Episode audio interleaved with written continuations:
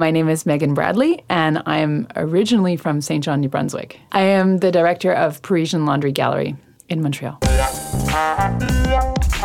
I'm Mark Church Wilson. This show is called Into This. And in it, I have conversations with people involved in all branches of the contemporary arts. Today, I'll be sharing with you a conversation I had with Megan Bradley a few months back. Megan is the director of Parisian Laundry Gallery in Montreal. They are one of the leading contemporary art galleries in the city, representing a bunch of really talented people. She has always been interested in the art market, but before getting to Parisian Laundry, she opened her own gallery right after finishing her bachelor's degree in art history from Concordia University. And she told me that she learned a lot about the reality of the art industry throughout the project. After the closure of her gallery, she went back to school to get her master's degree, also from Concordia University. I think our conversation went really well. Of course, it helps that we had some conversations in the past, either the gallery or some other places. So that always helps for sure. And it was really interesting and instructive, at least to me, to get into the topic of the art market, which, you know, is never an easy thing to bring up without raising some strong opinions. So, yeah, in general, I'm pretty happy I got the opportunity to talk to Megan for the show, and I hope you enjoyed the conversation as well. This is Megan Bradley and me in September of 2017. Thanks for listening. Um, I'm gonna tell you this. Like, thank you so much for doing this. I'm super happy that you're accepted to come and talk to me. Thank you for the invitation. Yeah. I'm thrilled to be here. Yeah. So, I always like to I like to know like the original objectives and, and, and ideals of why people get into the arts. You know, mm-hmm. like why people decide to devote their lives to be part of the art world. Mm-hmm. Um, I think it sort of just happened uh, without me really knowing it. Um, I was studying, doing, doing an undergraduate degree in arts and mm-hmm. science, you know, and then I happened to take an art history class for non fine art students, and I really enjoyed it. And then I just kind of decided to follow through with that and switched um, departments and then pursued this, you know, art history degree. And then a lot of people always say, oh, well, what do you do with an art history degree? Well, I don't know. As I was doing the degree, I was really interested in the market. I was super interested in like the YBAs, the young British artists. Uh-huh. Um, people like Damien Hirst. I'm slightly Im- Im- embarrassed to admit it, but I mean, I was interested in what he was doing in terms of like being hyper aware of the market. And I was also interested in people like Charles Saatchi, who is a, an advertising um, guy, you know, mm-hmm. who was developing all these emerging artists' uh, careers in in uh, the UK. And I was sort of just kind of like studying that stuff while doing my art history degree, and was just thinking like, oh wow, how come there isn't more of this action in Canada, you know? Right. And it was kind of just always sitting in the back of my mind. And then, of course, I finished the degree and then was like, oh, I'm going to, you know, go work in a gallery. And, uh-huh. you know, realized quickly that there aren't there weren't that many galleries. There weren't very many jobs. You know yeah. it was pretty hard. And so um, I just knew but I knew that I wanted to be involved in the market. So uh, yeah, I, I kind of took it upon myself to then proceed from there. Yeah. And, uh, Before I get into what do you do after, uh, why do you say that you're like a little bit embarrassed of, of Oh no, I just think that I mean actually it's probably only because of the show that's on right now in Venice. Ah. There's this Damien Hirst show where it's just like I think kind of a disaster. It's sort of yeah. um, this really um, I don't know how to explain it. It almost feels like. Um, the dollar store blown up or something. Like, you know, it's like all these tchotchkes and, you know, things that are really cheap looking that have been made in huge scale and that are sculptures with tons of adornments and precious stones and, mm. you know, diamonds and whatnot. And everything just looks so over the top that it feels like he's pushed his practice to some point of no return where everything is based on um, this idea of using really precious uh, materials to create works of high value yeah. in quotation marks, yeah. but that are actually just high value because of what they're made with, but not because they have any kind of relevance. Right. Like it's like what he did with that go- that diamond The- um, the skull. Uh-huh. Skull. You know, when he did that, it was it was kind of interesting because it was ironic in a way. And then now, I mean, I just don't even know what is there any irony? I mean, what's left? I mean, Right, if he just keeps doing it, Yeah. what is it? Yeah, you know? because you normally sell the idea, and the idea is what gets expensive, right? Yeah. Like the concept. Yeah. More than the actual material. More than the material, Yeah. or like if it is just about the material, then it can't. I mean, it has to be. There has to be something about the content of that material too, or like what is the story behind it. And I don't know. This whole exhibition just seemed just so ridiculous. That said, I didn't actually see it live. No. I went to Venice and I didn't want to. I didn't want. I had. I was there really short time and I didn't want to waste my time seeing course. it. But I saw. I had read so much about it and just formed my opinion based on on A- that. And in general, the Biennale, what do you think?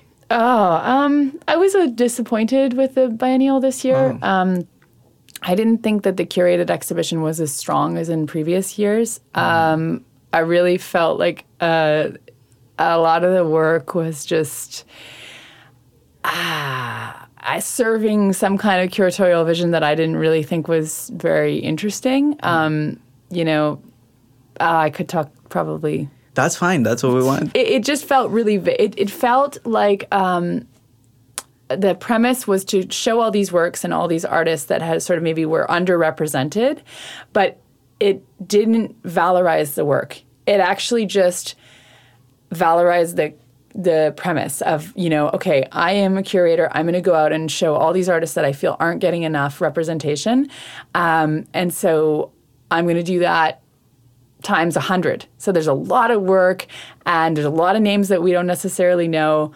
and nothing really fits together in any way that is more solid than just that that f- uh, baseline premise of you know here's a bunch of stuff that you've probably never seen before and it just didn't i don't think it did the work justice i think it Uh-huh. just ended up being kind of a sea of stuff so that was kind of disappointing. Of course, there were some good works. There were some, you know, there was definitely some interesting pieces in that show, but I just think in the past it's been really, really strong, and and that was not. It was not. It's not the best year. Right. Yeah. Reminds you how, how it works is like there's one curator Mm-hmm. for the whole thing, or like it's like different uh, countries. Because I know there's buildings for countries, right? Definitely. And Yeah. actually, what was cool about this year is that because I wasn't so interested in the curated show, um, I actually ended up spending a bit more time in each of the country pavilions.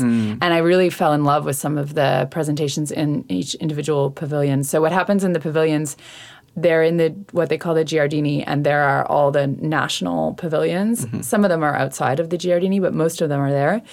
And each um, nation, each country picks a curator and then that curator picks an artist or a group of artists and they're presented within the pavilion um, and so that happens and then at the same time there's the curated show in the arsenale which is just a massive space and so it's a really big curated show which is so daunting i mean i can't imagine being that curator it's Yeah. there's so much pressure Right. um, but yeah and unfortunately it just it wasn't it wasn't great yeah. This is gonna be like a really probably tough question. Maybe not for you, Mm-hmm. but what goes into your decision making of whether the show has like relevance Mm-hmm. or not? Like basically, like how do you decide whether you like the show or not? I- I think um, it is a difficult question to answer because there are so many different reasons why certain shows don't work and why some shows do work. But I would say that one of the most important things that I find in a show that is successful is that each artist's work is kind of doing what it's supposed to be doing and is really given its full place and its full potential to really, you know, to say what it has to say. And I think that's why I was disappointed in the show because the works were all kind of jumbled together and just became about um, one thing rather than about being their each, you know, having their own voice. Right. So I would say that that's important. And I think that that sometimes makes shows tricky because you want them to be super coherent and sometimes works can cancel each other out. Hmm. Like it's it's such a kind of fine line because if the works are too similar in some ways, then maybe each of them are just kind of losing their own weight because they're they're they're canceling each other out. Whereas it's just this ah, it's this tricky little game of you know you just have to kind of get everything right. So I can't I can't even imagine. I mean, I, I don't even want to criticize any curator, of course, in the, of the Arsenal in Venice because that is you know a huge feat. I, I, don't know how intense. how you could do it, but. Yeah. Um, one of the main things that I look for is that you know I really want to see each work kind of manage to shine through the curator's vision. You know. So in, in that sense, mixing artists uh, is it always problematic? You know, like in a group show, say yeah. for instance, like you, you like that each artist has their own space. No, not necessarily. Because no. again, I don't think that the, I don't think the canceling out is necessarily space related. I think it's related to like the concepts and ideas that each work is trying to put forth. So sometimes if you're working with two artists who are talking about really similar things in their work, um, and you know they're in proximity to each other or not in the space they're just they kind of fold into one sometimes which yes. um, is what makes it tricky because a coherent show in a way should just read you know that okay there's this one premise. But a successful coherent show i think has all the up like has all the intricacies and subtleties of recognizing each work within that show. Yes. But knowing that it's under one umbrella right. you know? Yeah that makes total sense yeah, yeah, tricky. So that it doesn't really get just like diluted into diluted the, into the whole... yeah into something where each each thing doesn't mm. have its own presence. Yeah. Yeah. Did you go to Documenta? I did. And? Uh, I went to Documenta, but I did not go to Athens.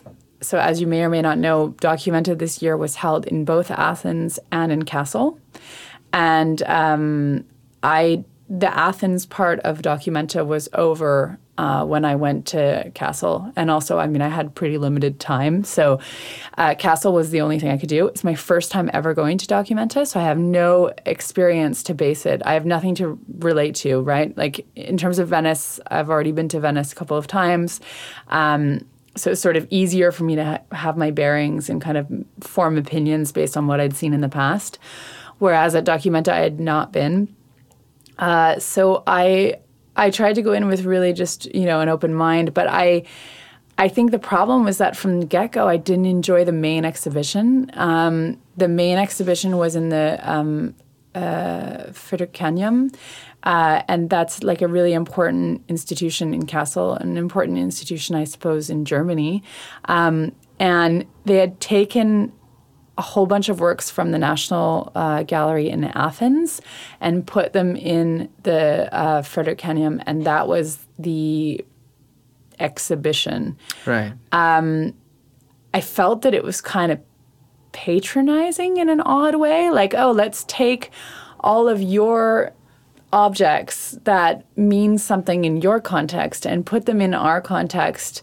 Um, and I just I don't know I didn't feel like it I wanted it to be something that it wasn't um, mm. I wanted it to really again I I sound like a broken record but I wanted it to mm. valorize the work and and really make the work the point and again I felt like it, the point was for me to feel like oh they've taken all this stuff from Athens and they've put it in this really important German institution and of course there was all the political of course back talk yeah. going yeah. on in my head about Germany being the superpower in Europe Europe, Athens, Greece being, you know, uh, sort of not in the best place economically, um, and being considered kind of like a drain on the on the European Union, mm, etc.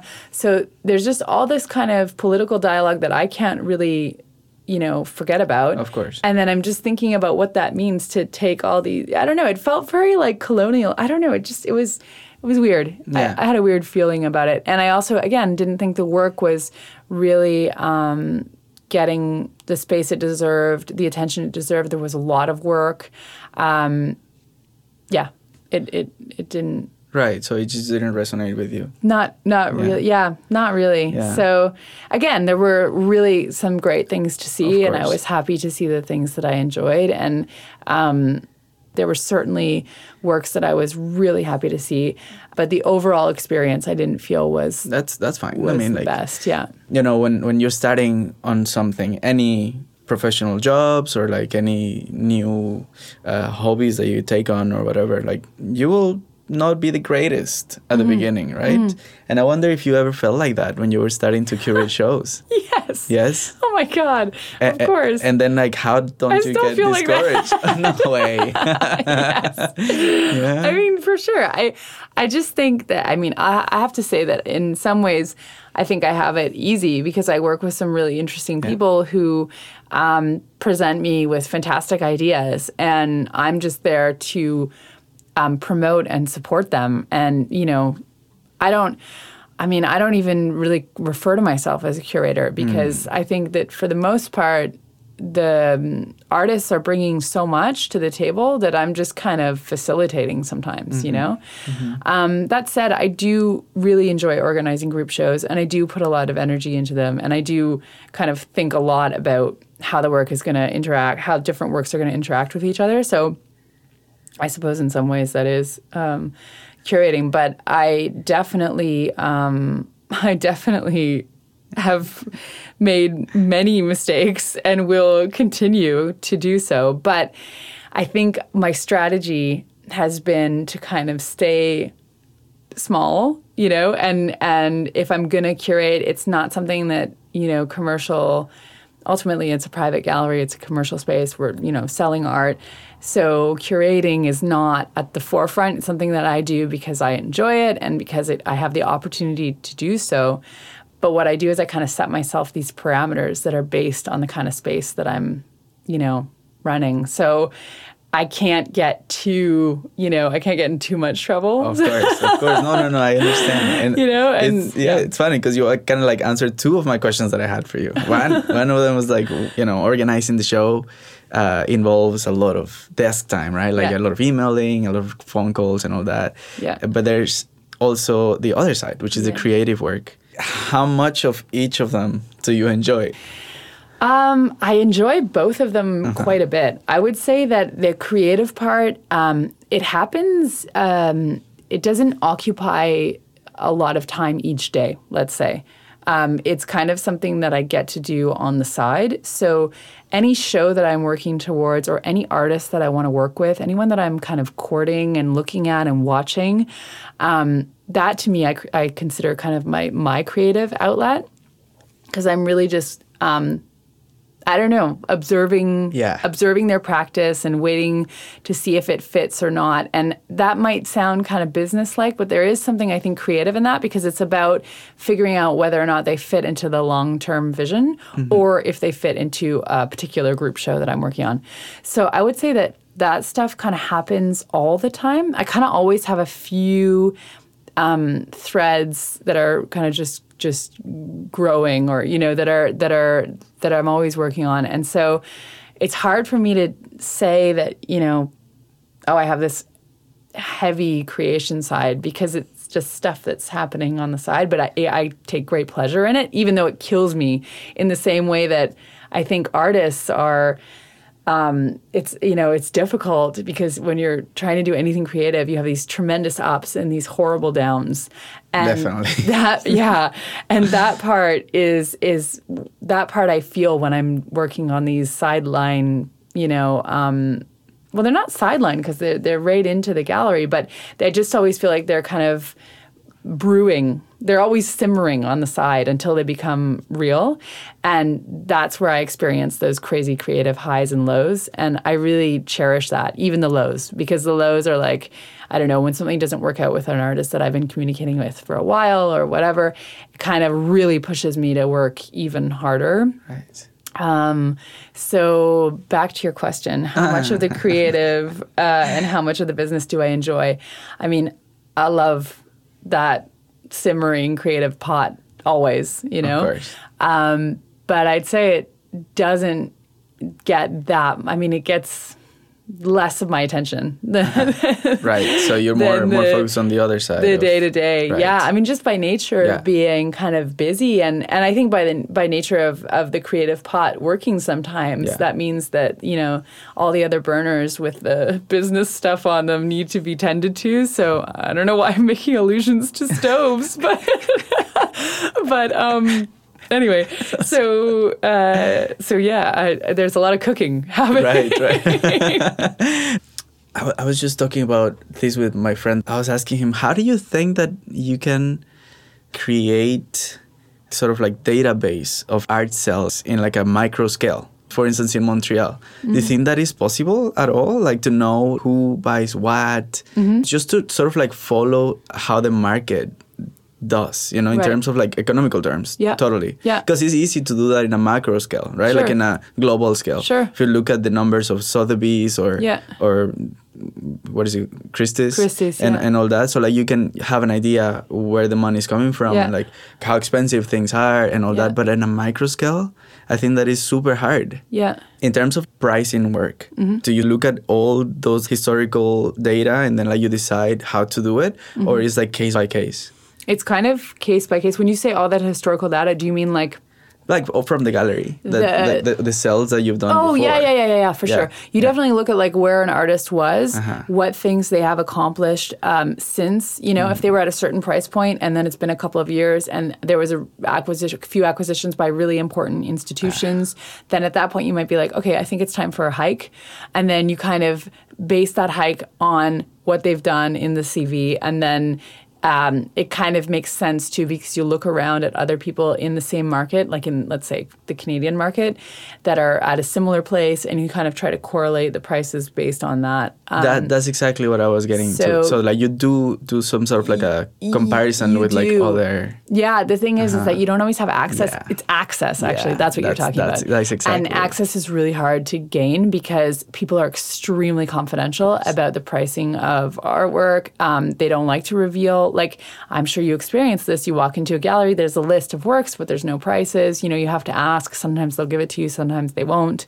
I've never really asked. yeah, exactly. It can be it can be really intimidating. intimidating, Yeah, yeah. for sure. Yeah. So there's really, I would say, there is indeed not a lot of transparency in the art market. Ah, so it's pretty Um, hard to like think of a sort of like a database Yeah, yeah. Creating a from that. database, I think people would be really reluctant to share their information. Yeah. they would be. You know, um, I. It's. I mean, as a gallerist, in a way, I can kind of ask sometimes other gallerists, or I do sometimes, um, you know, assist people with other acquisitions. So I have access to pricing from other galleries, so I kind of know who's selling at what.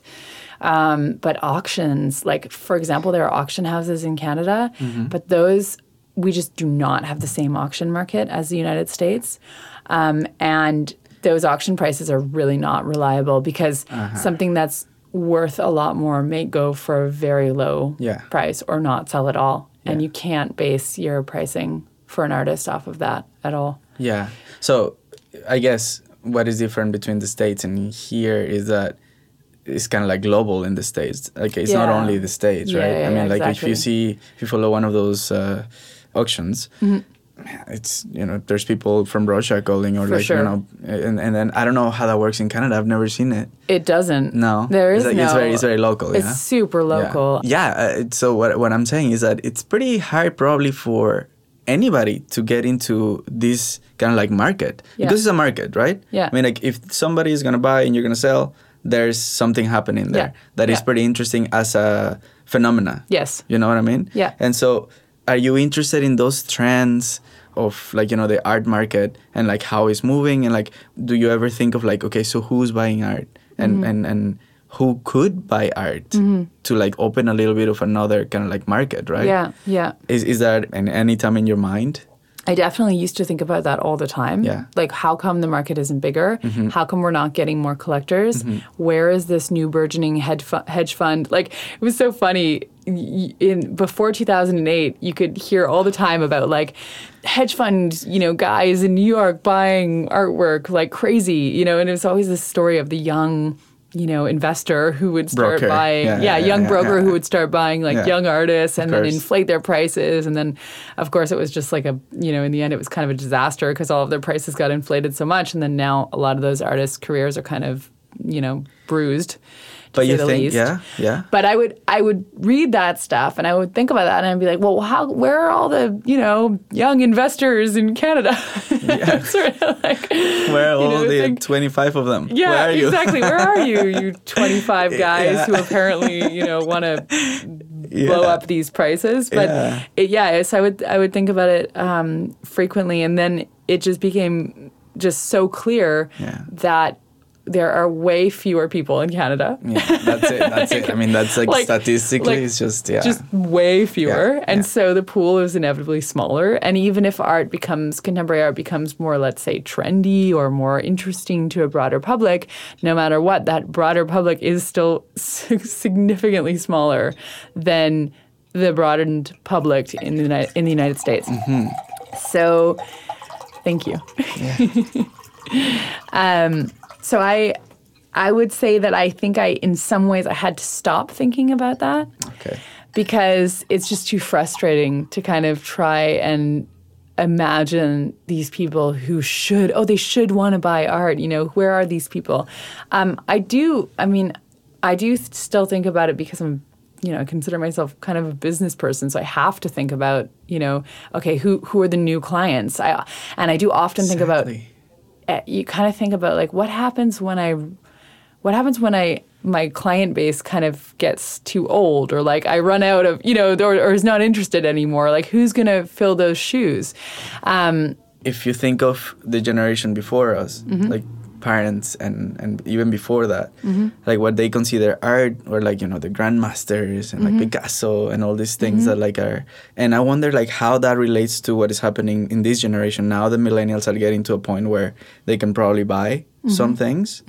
Uh, I wonder if it relates to that. And it's really hard for you to find any information on that. And I mean, Montreal is a small city Yeah. to like think of it as a whole. Yeah. But there must be some sort of like trends that you can see, no? At least just in the gallery.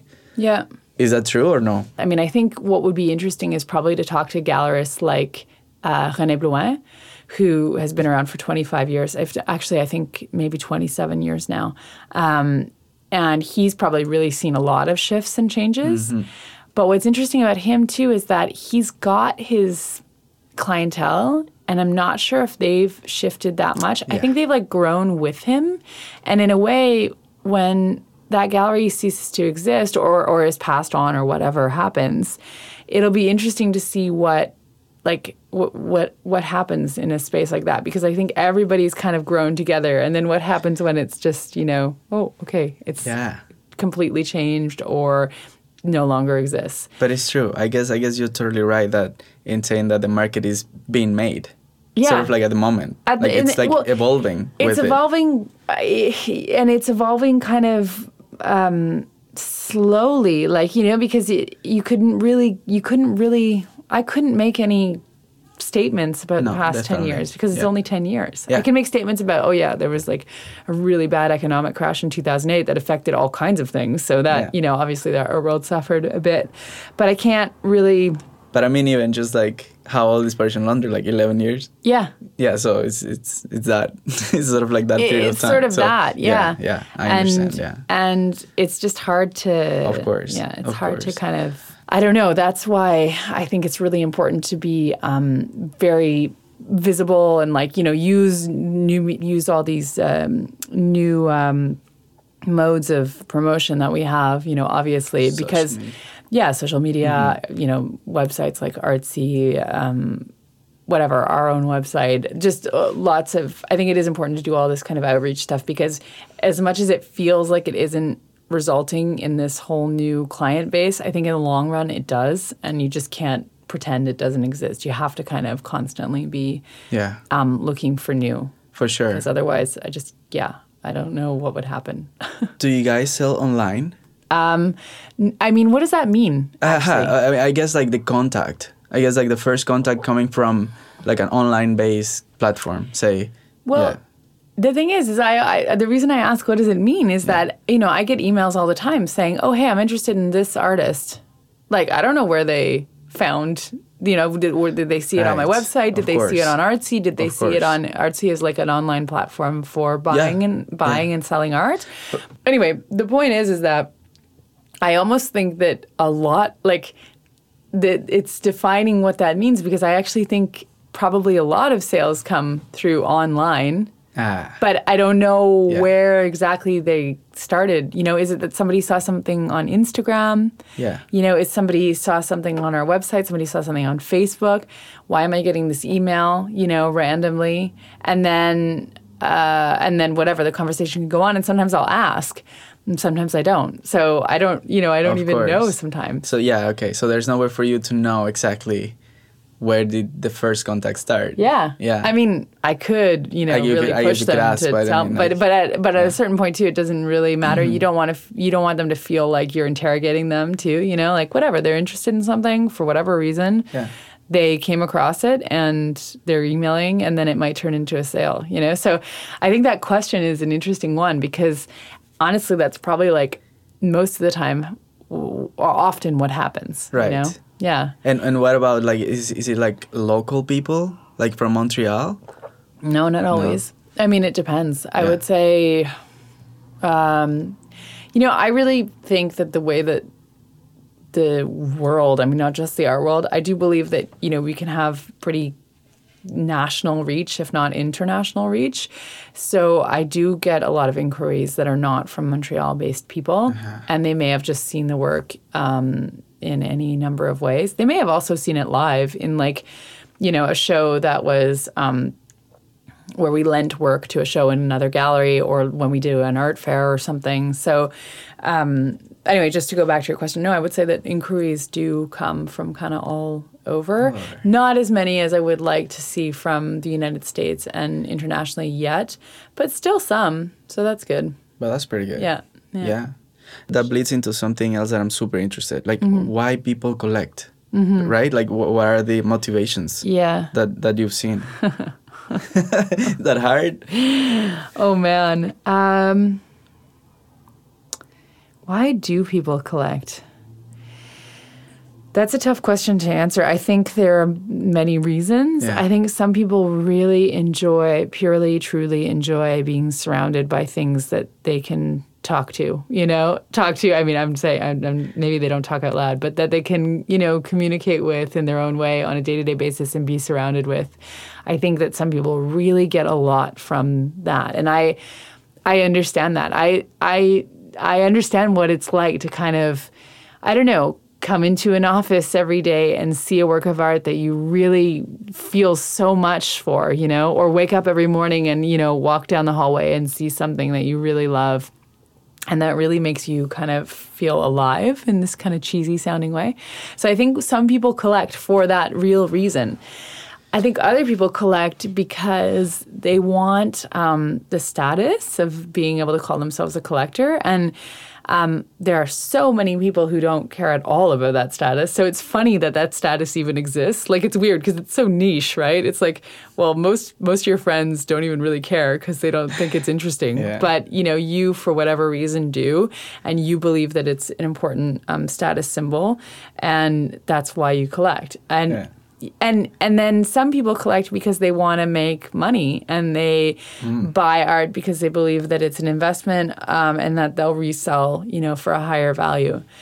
I mean that i think happens a little bit less in canada but it still happens. And and then i would say that some people have a combination of all those things. Like you know they're they're totally digging the art. They love living with it. They like the status factor cool who you know it's fun that's great and then they also um what was the other thing i said yeah, so status. Uh, Oh, yeah, they like being uh, investment. but yeah, yeah, yeah. So, Yeah. so they like being around the work. they like the status, and they like the investment um, part. You know, I think, and I think that's fair. Like, of course, you can, you know, and I think also, I mean, I was sort of forgetting about the artist who is like the super important figure in all of this. Is that they also like kind of having this relationship with someone who creates, you know? Totally. And I I mean, I can I sympathize with that because I totally can't make stuff. And I love people who can because I just have so much appreciation for I that. want to be like totally honest with you. Like one of the reasons why I started this project was to like be able to actually be close to all these people, like Yeah. you, you know, and like all like because it's super fascinating. It's It- it's very it's- enriching. it is. It, it really enriches Yeah. my life, and it, it feels honestly, I feel spoiled because I feel like wow, I get to do something that I f- also happen to really like think is just amazing for my brain and my soul and you know whatever. Right. So it's kind of cool that my job happens to correspond with something that I think makes me. Um, I don't know, uh, not not doesn't make me necessarily a better person, but allows me to live a life that like I feel really fulfilled. You know. Yeah, that's great. Yeah. I think that has like a really strong effect on Yeah. whatever decisions you make. Yeah. And now, yeah. if you can, I don't know, uh, it's gonna sound weird, but if you can buy that, Yeah. you do it. Yeah, but is that what it is? Is, I- is I are don't know. collectors You buying the feeling? Are they are they like I don't know, buying the feeling of being engaged? Maybe. Maybe. And you're super an important part of the art world if you buy. Yeah. Like it is very important Oh that you yeah, exist. totally. Totally. You know? Yeah, yeah. It's like and so like I think I think that if you feel like you're actually supporting something that you love, Yeah. you'll do it, you know, more True. often. True. I. Yeah. Um, I don't know. I mean, uh, again, like this was my way to like get in Yeah. without actually having to, because I can I can't yet. You know. Same. so, like, yeah, this is my way to get in without Great. having to buy. Great, exactly. So we're like in the same page. no, but it was funny because the uh, there was a, a vernissage at Parisian Laundry actually, Yeah. and there was a young guy, uh, and he was talking to you, I guess, or something, and then I was talking to you, Yeah. and then he came up to me and he was like, "So you're a, collector as well?" Oh, funny. You know, it's it's a thing also. I think it's a it's a player. It's like a You're a player, and yeah, you're an the- important, important player, and, and you you certainly, I mean, you definitely feel important. Um, but I just, I don't know. Sometimes, like, what, like, why? I don't know. Sometimes I have to think about that. You know, what what kind of importance is it? Is it important? eh, Do you feel important because you're feeling nourished by this wonderful things that you get to acquire, or do you feel important because people pay attention to you? You know, it's of like. course. I mean, like, if if somebody in any way makes you feel important or anything, Yeah. I think people can pretty much like that a lot. Yeah, true. And and get like intoxicated, Yeah, yeah, and I don't blame them. Yeah. I mean, you know. I don't know. I mean, I guess like this is these are not conversations that you have with your collectors. Like, what do you collect? Yeah, You know, like, exactly. I, I guess mean- it's pretty tough to like really say. yeah. But are there any collectors that, that they just keep the work like sort of like I guess as an investment? You know, like they, they would put it in a place that is safe and that is Mm-hmm. Yeah. like yeah, or like most of them they want to show it and, and to actually use it. yeah, there, no, there are definitely collectors who, I mean, they just can't anymore because Ah. they have too much stuff. Oh, I see. Yeah. So yeah, they definitely, and it, it becomes actually it's interesting to watch when that happens, because I've I've like sort of seen it happen a few times where the the, the scale is tipped, like they've just got too much, and then they sort of they start they start sort of saying or giving you the impression that they're going to stop, like okay, I'm capped out, like I've I have no space left. But then you realize that they are kind of addicted because course. then they, you know, they like figure something out, or they get a storage Yeah. or whatever, and then they keep buying. And so, yeah, there are definitely people who do not live with all the work they have, and Yeah. it's it's strange. It is strange because you think about like, hmm. But I think in it like, you know, well then why have it? But I think in a way it can still be that nourishing thing because um, they know they have it and they can think about it. And very often with art, it's not about the immediate interaction with it, it's about the ideas that are left in your head. And so you can kind of know that you have this stuff that really, um, I don't know, stimulates your mind, you know? And you don't necessarily need it to be in front of you. So that's that's interesting too. It's Yeah. just like the that you know, you know you've got it. that is super addict. it's kind of like an addiction Yeah, thing. yeah, yeah, some yeah. some artists told me this at some point it's like if you get into this stuff it's gonna get you it's gonna like Yeah. really grab you Yeah. and it's really hard to let go Yeah. I would say that, like, in what I find fascinating is that indeed I am still drawn to these things that I have around me, and I still find new and interesting things about them. And it's not as if every day I look at each thing and think, oh, wow, you know. No, it's just something that just throughout the course of my day, I know, I'm sure of it, it like does something to me. Yeah. And you know what I realized? This is like totally sounding like religion or something, which is weird because I am, you know, not a religious person per se. But it's weird because it's like this thing where you kind of just know that something is, you know, in you or guiding you or whatever. And in a way, I feel like being around art does that to me. It's Oh, just totally. something that is, it's just there. I mean, it's, a not- belief system at the end of the Yeah, day. Yeah, it is. In fact, It's You- true. I mean, like I think I- completely nailed it. Like, because, I mean, otherwise, you know, uh, if you think in a sort of like utilitarian way, yeah, you can't. exactly, exactly, exactly, exactly. So if you if you think that way, then you'd say like, why do we need this, Mm-hmm. right? Which is always a question that it's a valid question that people that have nothing to do with the art world ask. Yeah, sure. It's like, how are you gonna feed your kid Yeah. with painting? You know Exactly. And and I understand that Yeah. from a that kind of like framework.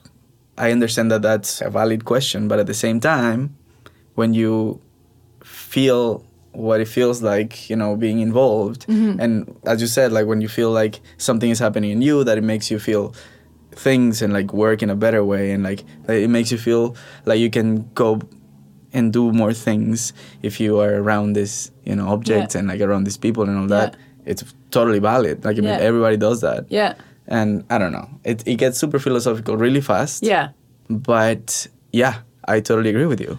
It is very religion like. It is. It's, Yeah. And I love that you said belief system because that is so true. I mean, it in in a way we all kind of eh, anyone who's sort of part of this system kind of relies upon each other in a weird way or relies upon some kind of inherent like truth that we can't really identify to kind of continue to be to, to continue to, to to push forward the system you know Right. but it's it's not there's there's nothing really super concrete about it it's kind of just in our own collective psyche Yeah. and i think that that is interesting in and of itself Right. and i think that it doesn't do any harm and usually it makes people have maybe a broader field of perception you know maybe not maybe not always but i do believe that art has the capacity to make people think uh, and behave differently sometimes or with more feelers you know like you have so many more kind of things that you're potentially Totally. aware of or yeah looking out for Um, I couldn't agree more with you because that's what I really believe.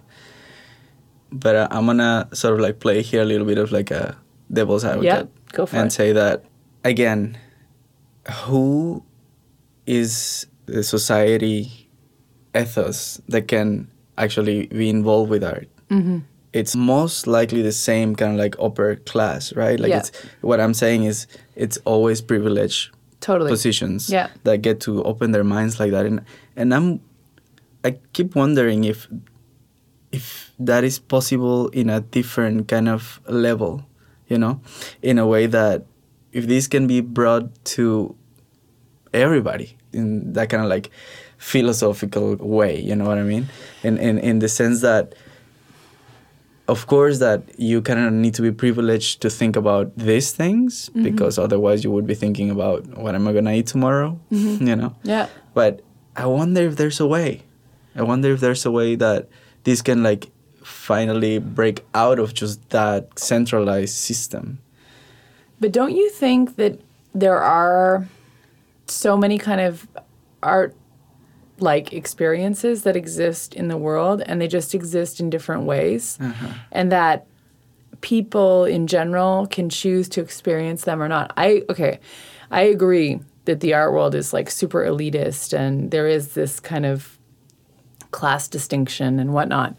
But I also think that there's a lot of art that is around us all the time that is sort of free and available.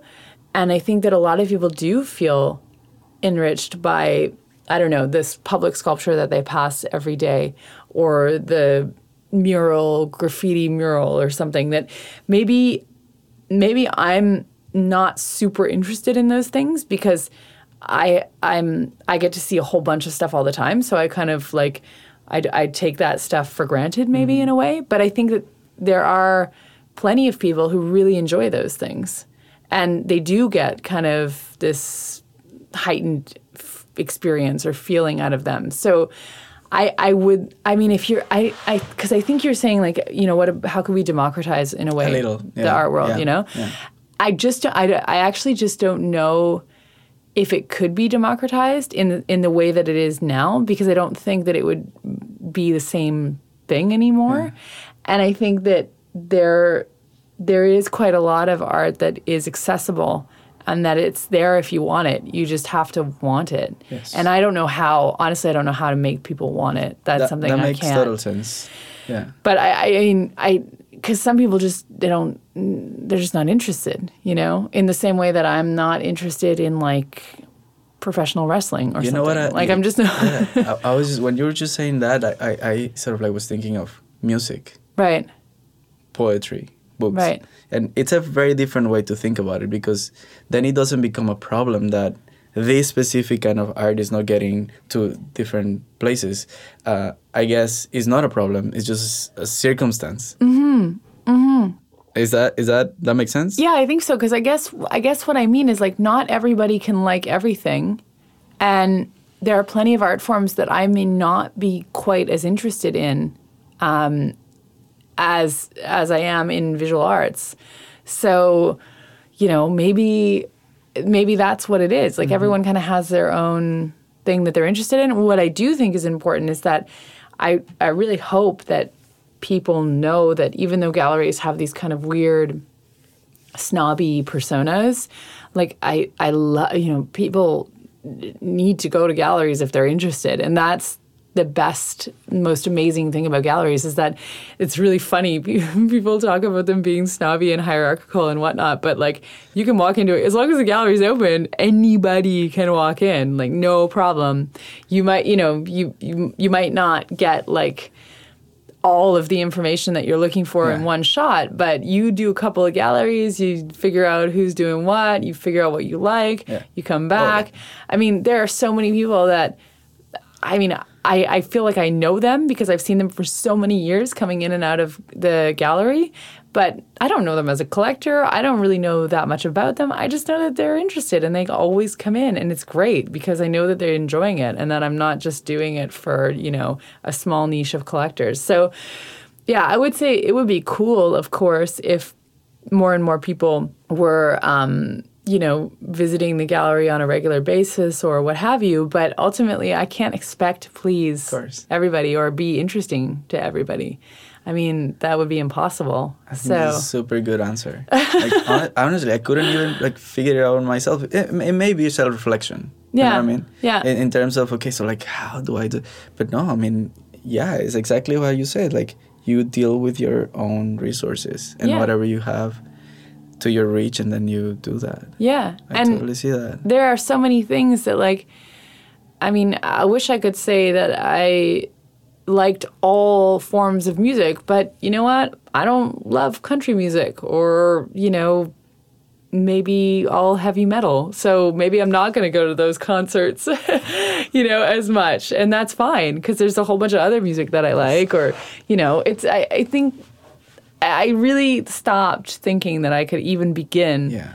to appeal to everybody because there's just it's how could you Yeah, I, I think that's a very important realization. I guess Yeah. in this line of work. yeah that and then I guess mostly if you're a commercial gallery that you need to find your market yeah totally and, and then you talk to them Yeah. and that's it yeah and then within and then and then but back to a lot of the other stuff that we were talking about that within you what you found to be your market you have to take some responsibility for making sure it continue that it grows you know Mm-hmm. and so you have to kind of like um what's the word i'm looking for not Nourish? nourish, but like um well yeah i mean i guess nourish the the collectors that are already that you formed that are part of that market and then make sure they kind of pass it along to like-minded people or whatever. That's that's my responsibility within what i'm doing but i couldn't possibly imagine having the responsibility of getting you know like everybody and their dog on board because some people just aren't interested. Yeah. Yeah. no, that makes total sense. Yeah. Yeah yeah yeah. All right so let's get into other stuff. Okay. You finish your it was a bfa It was a. Uh, I never remember if it's part of the fine arts program or not. It's a uh-huh. B. It's a BA or maybe it's a BFA, Bachelor of Fine Arts, or a BA, Bachelor of Arts. I don't remember. No, I think art history was indeed in the fine arts department at Concordia. And so yeah, I finished my BFA in art history. No, Right. no studio, no, no, no, no, no. Just no art making. history. Yeah, just art history. And and then right out of school, Yeah. you decide to start your own project. Yeah, well, kind of. I mean, of course, like six months goes by, and I'm just like waitressing, going, "Oh, what am I going to do?" You know, I want do to do. waitress? I, I, I, oh, it was such a good Mexican restaurant. Doesn't exist anymore. Yeah, super good.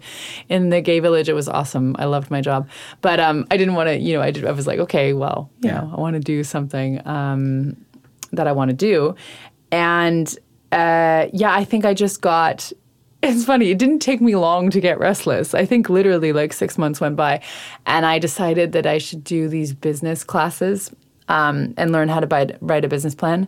And so I did that, and then I managed to actually. I couldn't believe that I got loans. I got two loans. One from this Canadian Youth Business Fund for entrepreneurs, and then another one for like women. Um, it was called Young Women Entrepreneurs Sure. organization, whatever. They both of them give out loans that have sort of favorable in- interest rates to young people who want to start a business.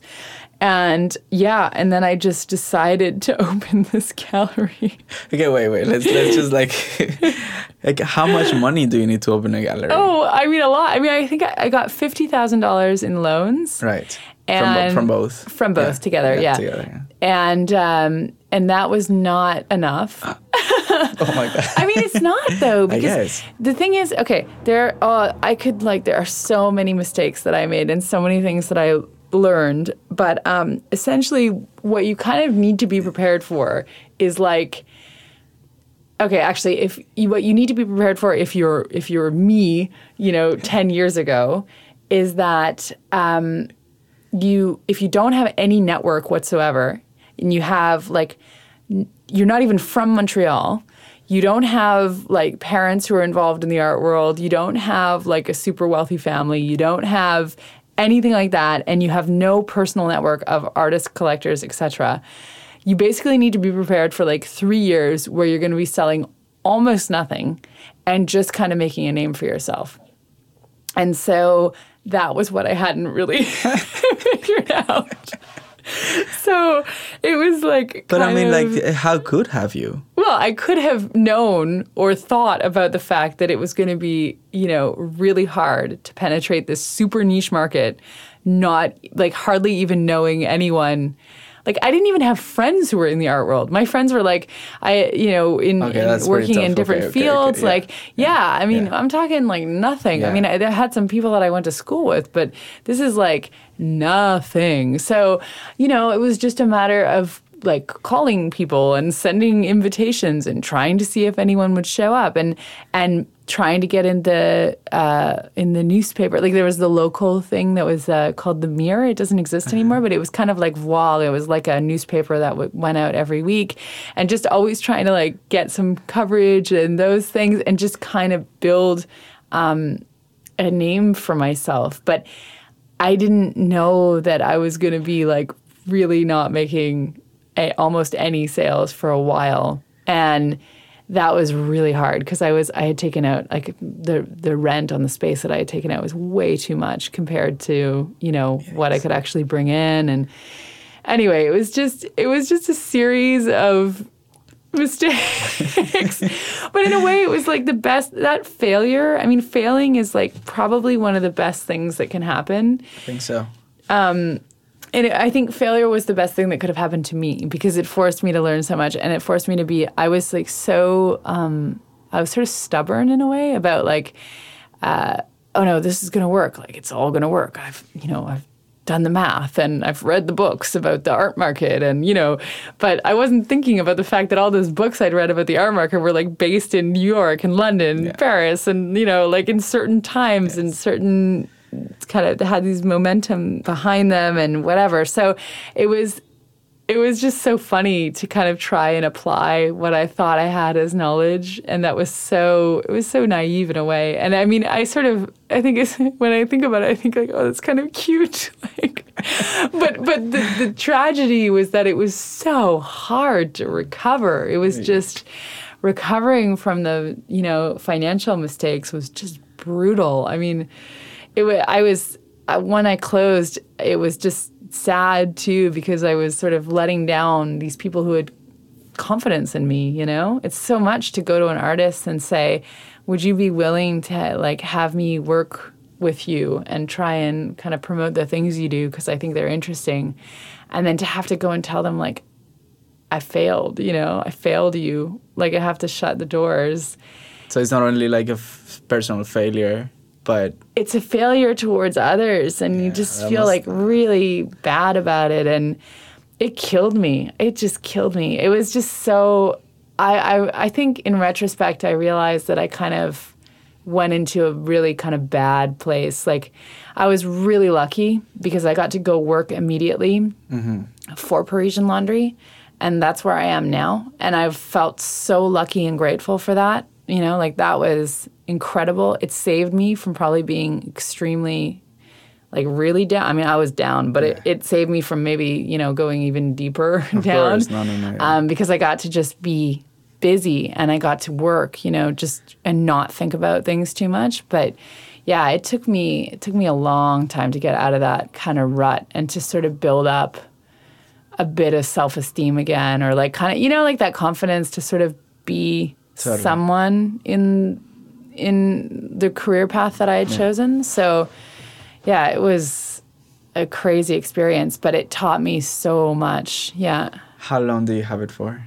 I only had it for three years. Three years. Three years, that's it. And then it took me, honestly, like a good four years to recover, to pay back um, the loans, to kind of, I was, I like, I was working at Parisian Laundry. I was working the weekends at a restaurant. I was work like I was just my really? whole life was about recovering from that experience, and again, very kind of enriching in some yeah. ways because you learn so much from like the cause and effect. You know, like totally. it's yeah, yeah. It's, is there, is there one thing that you can think of that could have sort of like switched a little bit how things happened in terms of, for instance, like if you had a mentor, if you yeah. would have t- talked to I don't know somebody from a commercial gallery and yeah. say like and tell you listen and this is no easy yeah, path yeah. you know is there anything like that that you can think of I think it would have helped me. I did go and speak to some people before I started, and I think again I was sort of stubborn, like in a way where I they would tell me things and I would listen with open ears, and I was really grateful actually for some of the people who would talk to me about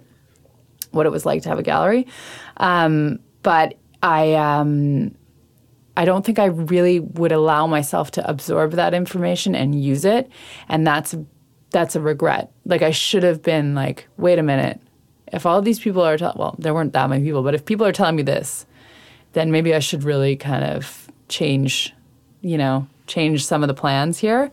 And then I think that, yeah, one of the biggest mistakes was definitely getting a space that was way, my overhead was way too high. Mm-hmm. And I look mm-hmm. at so many people who are doing such cool things nowadays with like pretty low key spaces, projects, whatever, spaces in their homes, etc. And they're doing stuff that gets their name out. Mm-hmm. And I think that's a really smart way to proceed, you know, right. because then you can work off of that after and you don't have to go through the trauma of like, you know, almost going bankrupt. yeah, yeah, yeah, yeah. that was that was another thing that I wanted to ask you is like curators are graduating, you know, by the minute. Mm-hmm. I don't think that it's ever been as popular. Right. And there's a lot of people looking into, you know, this kind of like line of work and all that.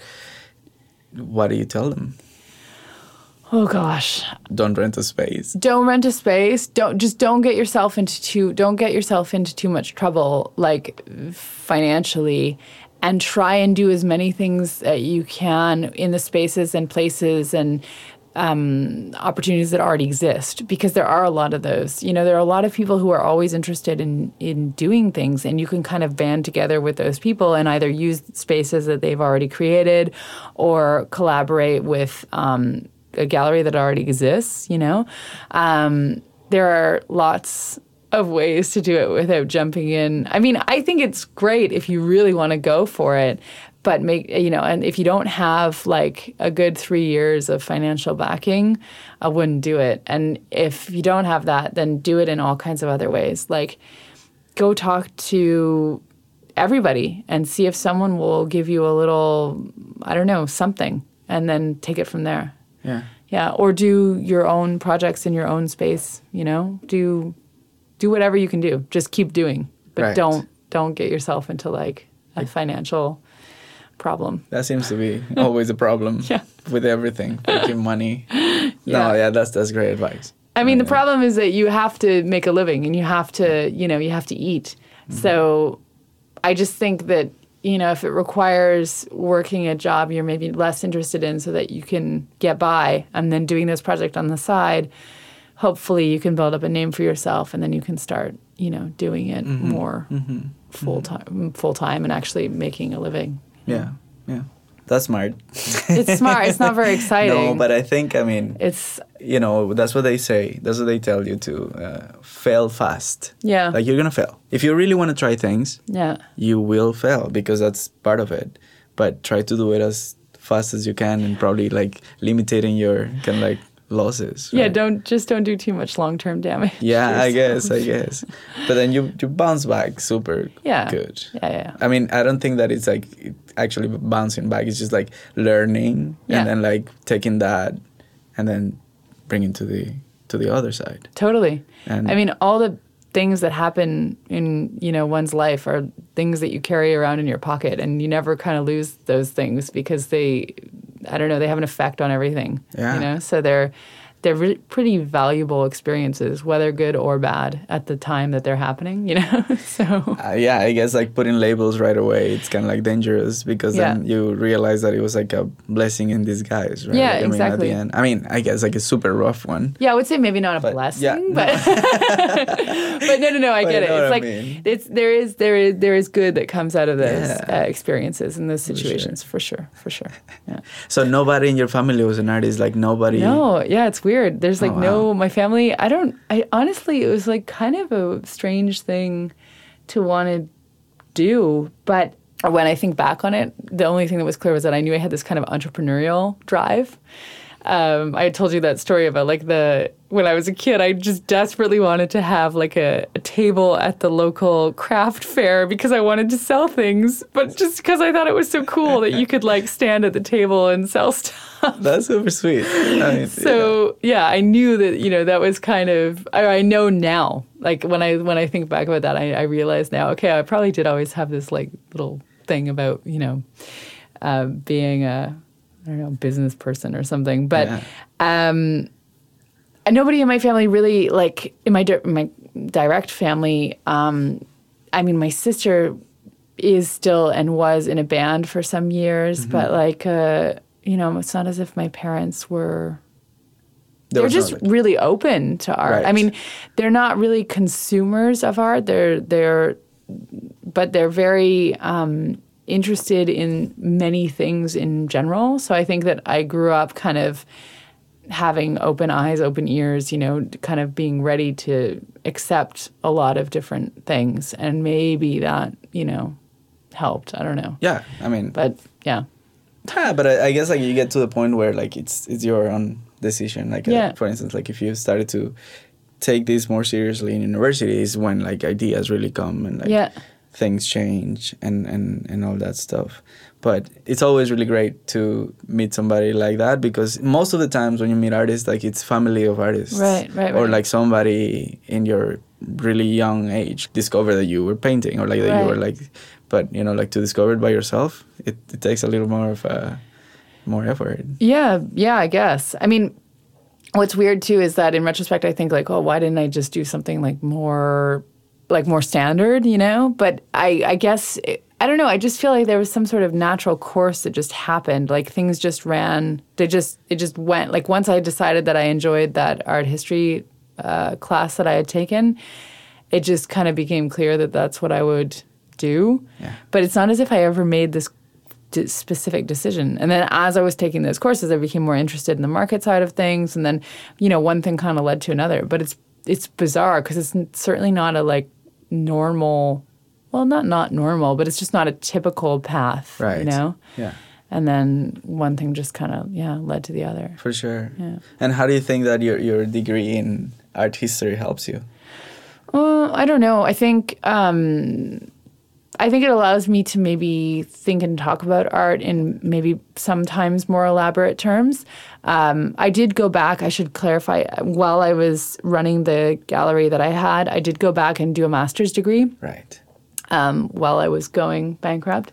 So I, um, I didn't actually go bankrupt, but nearly. Um, so I was doing that. Um, I was I was doing that at the same time, and, and it was because I felt that that would make me have an added asset. You know, I thought that okay, having a master's degree will just you know, as most people do, it'll validate me more. It'll, it'll I'll have more knowledge. right. It's you know, it's important. Um, and I think that today um, what it does is probably I just think I have um, some extra knowledge that maybe I didn't have in the past, some references to different um, theorists, whatever, art historians that sometimes are relevant, sometimes not.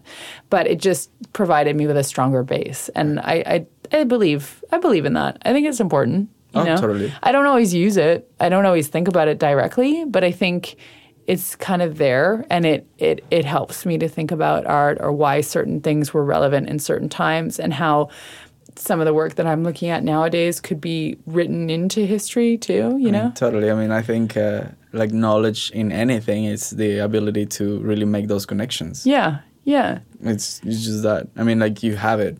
You just have it. Yeah. It's just there Yeah. and it's and it may, is you may not even realize when you're using it, but you're probably using it all the time. Exactly. To really know, okay, so this comes from here or whatever. Yeah. That's yeah, for sure. I yeah mean, it's just it's just interesting too to be able to draw those links and you know Yeah. and actually i think i think about it often about even continuing you know like i i don't necessarily have the desire to do a phd but i do sometimes think about how it is important to kind of update myself and make sure i'm still aware of what's going on you know in the field of art history Right. even though art history is kind of far if you think about what i do on a day-to-day basis the theoretical aspects of art history are kind of far away, yeah.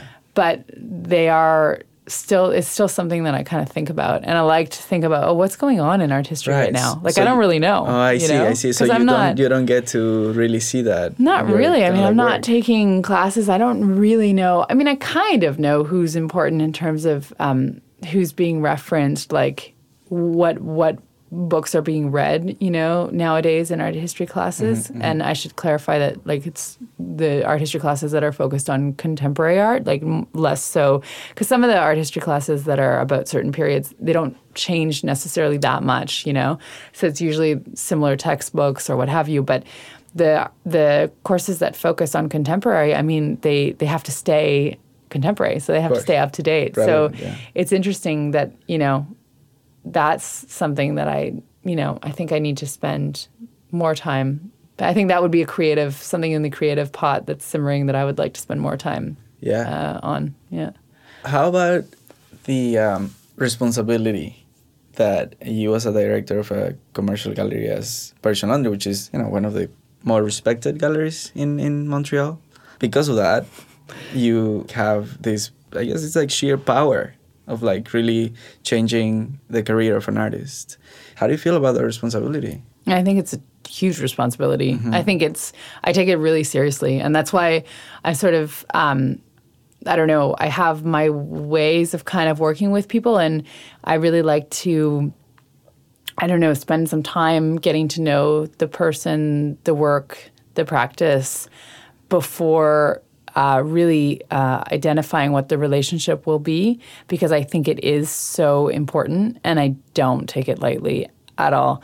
Like, I think once you start representing an artist, it's a commitment, you know, and you can't you can't just back out of it, you know, or you shouldn't. I mean, people do, but you really ideally don't want to do that. So it's a very um, important, and you have to really reflect upon it to make sure that it's right, because you don't want to mess it up for the artist, and you don't want to mess it up for the gallery. So I think it's super important. I think that that's why um like talking about trends and certain artists that are kind of hot right now or what have you, it would be easy to get caught up in that sometimes um, if you were a dealer and kind of like want all the artists that are having their moment. And it's smart to do that in a certain way but it's not if you're going to try and like take them all on at once and then what happens when it you know when it kind of fizzles out. And then only you know some of them are still kind of going strong and the others have kind of lost their steam. Yeah. you know it's um i think about so many different factors when wanting to work with an artist so yeah You get to make predictions. yeah, I mean, you kind of want to think about what have they done in the past? Where are they right now? Who else is behind them? Because it's it's difficult to do As it on in, your own. as in collectors. uh, collectors, there, do they have another gallery? Another gallery. In another, I mean, ideally, we we operate Canada wide, um, but like, you know, do they have another gallery in the U.S.? Do they have another gallery in Europe? Have they been in certain? Have they had exposure in certain major institutions? You know, what? All of these things, and then if it's not that, it's really like, oh my God, I think this artist is incredible. They're super young. They're not working with anyone. I want to be the one that like pushes them forward, and that's awesome. But that's rare And where's the precious. risk? And the risk is well, the risk is high because then if you're the only one pushing them forward and it doesn't work, what happens to them? Like it's tragic, you know? Yeah. Who who is the youngest you guys have? Are you gonna ask me a numbers question again? No, no numbers. no numbers. I Um, mean, what I mean is like twenties. No, it's like no no no, it's over thirty. No one's under thirty. Oh, yeah? Yeah, no one's under thirty. Really? Uh, but I mean, that's still very young. Early thirties oh yeah, yeah, still yeah, very yeah, young. yeah, yeah, yeah, yeah, for sure. I'm trying to think right now of who is who actually is the youngest person, but I think we're talking like 30, 33. 33 is the Okay, that's pretty young. Yeah. That's young. Yeah. I mean, when you think about how when people oh thank you, when people do like their master's degree and their undergrad degree, I mean, by the time they're done all that and maybe had some years to think about what they're doing in between, they're, you know, 30-ish or something. So, yeah yeah. I mean that that makes sense. And then, what is the responsibility of the gallery with Yeah. the artists that are in the roster? What is the basic Ag- responsibility? or agreement, I guess. I would say the agreement in its most basic form is that the gallery agrees to show the artist's work in an exhibition context at least every 18 to 24 months and um, will sell the work and give the artist half of the sale and will um, will promote the artist as being a member, you know, as a as being an artist that's represented by the gallery. That's like the most basic. But what a gallery should really be doing is working for those artists all the time. So that's another reason why I think the responsibility is so heavy. Um, is that you end up with a group of artists that you show every, you know, two years or so, but you also um, should be talking about them to curators that you meet that you think might be interested in their practice. You should be uh, talking about them to collectors who might be buying other work, but that you think might also be interested in, you know, any number of your artists. You should be visiting them to see what's going on, like seeing the work progress, talking about the work with them you should be providing them with like just administrative support if they have, you know, grants that they're writing and they need someone to review or they need, you know, I don't know, uh, updates to their CVs. Um, there are like so many things that you know I think a good gallery should do, and and it, it's it's a lot of, of work, but I think it's like what a gallery is supposed to be doing in order to be doing a good job of representing an artist. So, um, it's it's a tremendous responsibility because it's not about just the one shot every you know two years. It's like a f- kind of I, I I try not to use the analogy of a family, but it's like um, it's like Like a sports team. it's like a sports team.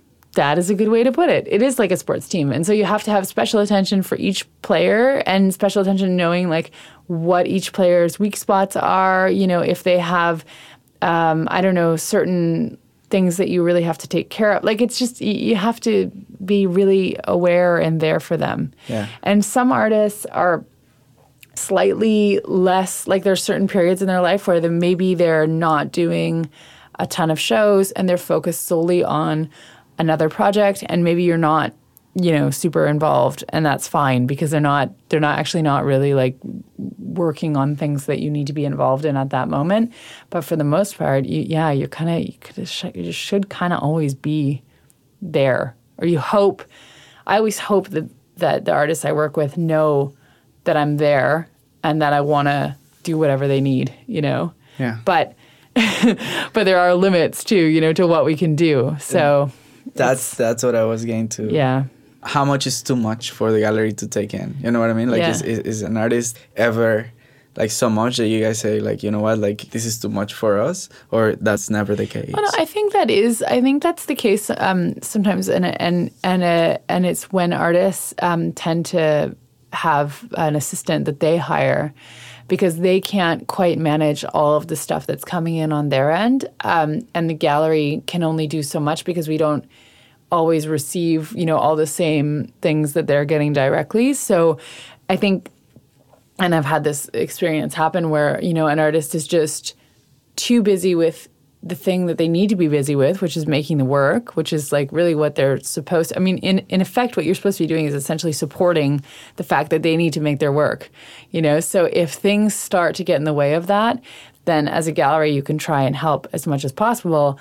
But at a certain point, the artist will have to have someone who's either a studio manager or a studio assistant who comes in and kind of organizes their studio situation in a, in a similar way to like a shop or whatever, so that they're handling kind of a lot of the requests, um, a lot of the uh, like if an artist is using different production means, you know, they might be dealing with like someone who is casting bronze, another person who is doing I don't know something related to sound. Let's say if there's sound involved in the piece, so they need someone who can assist them with that. And the gallery can't necessarily do that because we can't have someone who's like on site with them all the time. Yeah. But that that sounds like somebody would be like pretty. Uh, they can actually pay. Yeah. I mean, they would be having, exactly, Yeah, they would be having the success to be able to do that. And then if an artist is really demanding tremendous amounts of attention but isn't necessarily making um, the sales Like that come with that Yeah, yeah, yeah. then i mean indeed there's only like why do they need so much attention i mean they're not getting there aren't like a bunch of orders coming through if just to put it in really you know layman's terms but it, it would there would be a disconnect it wouldn't necessarily make sense you know Totally. Yeah. but one, one of the last questions because Yeah. I don't want to keep you too long. What do you think of those projects that are popping up?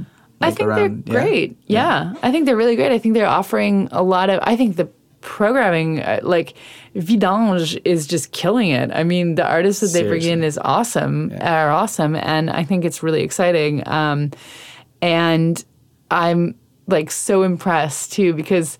I, I don't know. I just think it's it's. I always kind of have this thing where I'm like, trying to figure out who could fit together and when and everything kind of becomes about like strategizing like when to contact them do i have to contact their the gallery that represents them you know who how am i going to do this? And i just feel like these spaces they just like boom you know? They just show someone that's doing great stuff and it, it sort of feels really natural and wonderful and the way that it should be rather than kind of all this like oh what do we you know Yeah. how, how am i going to approach this? And and i love that and i really respect them for it and i think that they offer so much to like the montreal art public you know? And it's really beautiful and it's very generous it's very generous to run a project space like that it's so um, I mean, whatever. There might be motives and advantages for the people who are running it, of course, but ultimately, it's pretty damn cool that they like run a space that isn't profitable. Really, I'm sure it's not. No, definitely. And they they take the time to be there, and they take the time to invite uh, some people to show there, and that's just fantastic. Yeah. And I think it makes everyone better. Yeah. Like it makes the whole art scene in Montreal better. you know? Right. Does that ever is like a little bit helpful for a gallery like Parisian Laundry to like at least see what's going on and like in, in a sort of like a more easy way instead Yeah. of like visiting every single artist in like their studios, I guess, or yeah something. yeah i mean i think it's i think it's helpful and i think it's also refreshing you know because Mm. then because I, I have this thing that inevitably happens where like i end up seeing most of the art that i see i see when i'm traveling for work right? So it's so silly because like i could see a lot of art in montreal but i'm usually working the same hours as most art spaces whatever. So i see a lot of it when i'm traveling for a fair or for a show that's opening or whatever. And it's it's kind of ridiculous because I don't see a lot of stuff that's happening Yeah. here. But with those project spaces, they tend to have like strange hours or whatever, and so it's cool because you can go and see them, and they're all, they often have like a really good online presence too, so you can see them at least Yeah. online, and then I don't know, it's just nice because it's like the it's just a different pulse. You know, they just operate faster and better than the structures of like contemporary galleries that kind of, like I was saying before, have to kind of strategize and program things within the existing program and make something happen and it takes longer and whatever. Whereas these project spaces is like, you know, woo, Done. there it is. Yeah, I love that. It's Yeah. so refreshing. Oh my God. Yeah, it's great. Oh, that's cool. Yeah.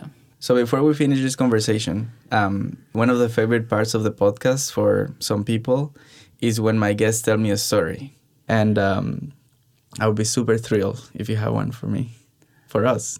Ooh, um, that sounds great. Uh, I could think of a story. Um, so yeah, so we talk a lot about the market, just given the nature of what I do and, and some of our similar interests. Um, but what it all boils down to for me is really um, having a relationship with artists and art. And I think that that came to me um, in a funny way because I, it was before I had even kind of defined or thought of the idea of doing an art history degree. So when I was about 19, I was traveling in Europe. I was kind of doing the classic backpacking thing that young people do. so I was in Vienna and I was um, young and, and I walked into this contemporary art museum um, and I saw this exhibition by an artist whose name is Anri Sala. And uh, a lot of the work, it was, I think it was almost entirely video work. He does a lot of video work. In fact, he used to be a, a documentary filmmaker. And I remember being totally captivated. And I knew nothing. You know, people often think, and people often talk to me about the fact that they'll walk into a museum or um, a gallery and feel like they sort of need to come in with some sort of knowledge. In this case, I, I just walked in, you know, and it was so incredible. The um, imagery that was before me uh, varied. So there was some works that were very atmospheric. There was one that I remember, and forgive me because I haven't really revisited this work uh, since, but there was one really large scale projection of a scene within a zoo, and it was just sort of a slow pan where um, you saw some animals and you heard all the sounds of the zoo, and it was kind of misty, and there was just this really heavy sense of of um, atmospheric pressure, like literal atmospheric pressure, where you felt as if you were actually in that um, in that temperature zone. You know, I just sort of felt this heaviness, this humidity, or something. And this was all just being evoked through this video work. And then I also remember vividly this other work where there were crustaceans, like crabs, running on a beach, and the artist was chasing them with a flashlight, and it was at, at night, and. Uh, they were sort of playing like I almost want to say it was sort of as if a soccer game or something was going on, but the crabs were running around. Anyway, it was it was just it was just images that stayed in my mind for a long time. And then additionally, there was a much more documentary oriented film that uh, was about the artist's specific situation of being growing up in uh, Tirana in Albania and the political situation there and his mother's involvement in a political party kind of conference at one point. It's a long story, but it just at the time it was just very interesting for me because I, I got to learn a lot about a place that frankly I didn't really know anything about. So um, so I left the exhibition feeling like I had just gained all this knowledge. Not only all this knowledge um, from that documentary film, but also this visual knowledge of kind of Right. this these feelings, this this imprint of something that was left on my mind. So, you know, the weeks went on and I continued to do my backpacking thing through Europe and I was young and having fun and it wasn't, you know, there was that that was that. And um and then years passed and I, you know, was in Montreal and at this point I um was working uh, in the art world, or I may still have been in my studies. Um, but uh, suddenly I saw that at the Museum of Contemporary Art there was an Anri Sala show that was going to open. And I thought, oh my God, this is the guy that kind of like Yeah. opened up all these doors for me. I didn't realize it at the time, but in a way I felt like, okay, this was something, this was an important moment in my mm-hmm. life. And so I went to the show and I had this really intense feeling that I knew this person, that I knew him, that I had, that it was like it was like a friend that um, was coming to visit, or someone I hadn't seen in a long time, or or like an old family member or something. And it was, I mean, it was completely constructed in my mind that that this relationship existed, but it was just something. And I, I think, you know, in a way, um, it's not maybe to the point of being an old family member, but it is. It was as if there was something there that I felt I had um, a very strong relationship Yeah. too. So I I really kind of enjoyed that feeling, and then and I was I felt uh, not not pride, but like a sense of oh. I know this, you know? Familiarity. Yeah, Yeah, yeah, familiarity, exactly. So it was familiar and it felt comforting Yeah. that um, some sort of conversation that I had started with this work and through the work, the person, maybe the artist, was entering into another stage. You know, and and the conversation. I've never met him. You know, it's not. but I, I no, but it's a it's conversation a, with the work. yeah, conversation with the work. And so that conversation continued when the work was shown in Montreal. And then a couple years later, he was selected to represent France at the Venice Biennial.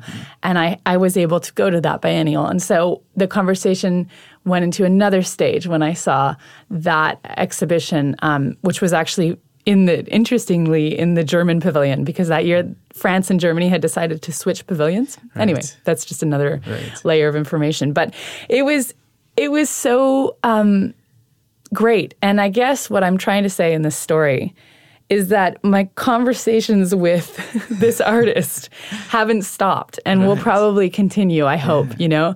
And I have those kinds of conversations with all kinds of artists now because um, I really feel that the work starts it, it, the work opens up doors and it leads those doors lead to other places. And sometimes i do get to know the artist and sometimes i do get to spend a lot of time with them. And i certainly do now because of what i do.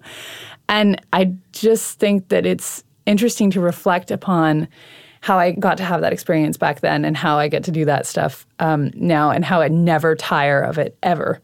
And how i also think that when people ask me what's the purpose of art or what's the point of art, I think it's about very much about allowing people to have conversations with each other. And these days, that is so much, it is even more important than it's ever been. Or, I mean, it's always been important, but it feels like it's even more important that we need to keep having conversations with each other. And art is really, art facilitates that process, I think, a lot for me and I hope for others too. That is super nice. you know, when you read a book at different stages of your life, Yeah. it kind of like tells you that there's something there for you. Doesn't matter where you are positioned, that's always like very constant for you. Yeah. That is very cool. I like that. I feel lucky Yeah. for that. Yeah. That's super nice. That's a very cool story. Thank you so much for sharing all this with, with us. And uh, thank you for taking the time to talk to me. Of course. Thank you so much. No, thank you. I Megan. love the conversations that we have. Awesome. me too. Thank you so much.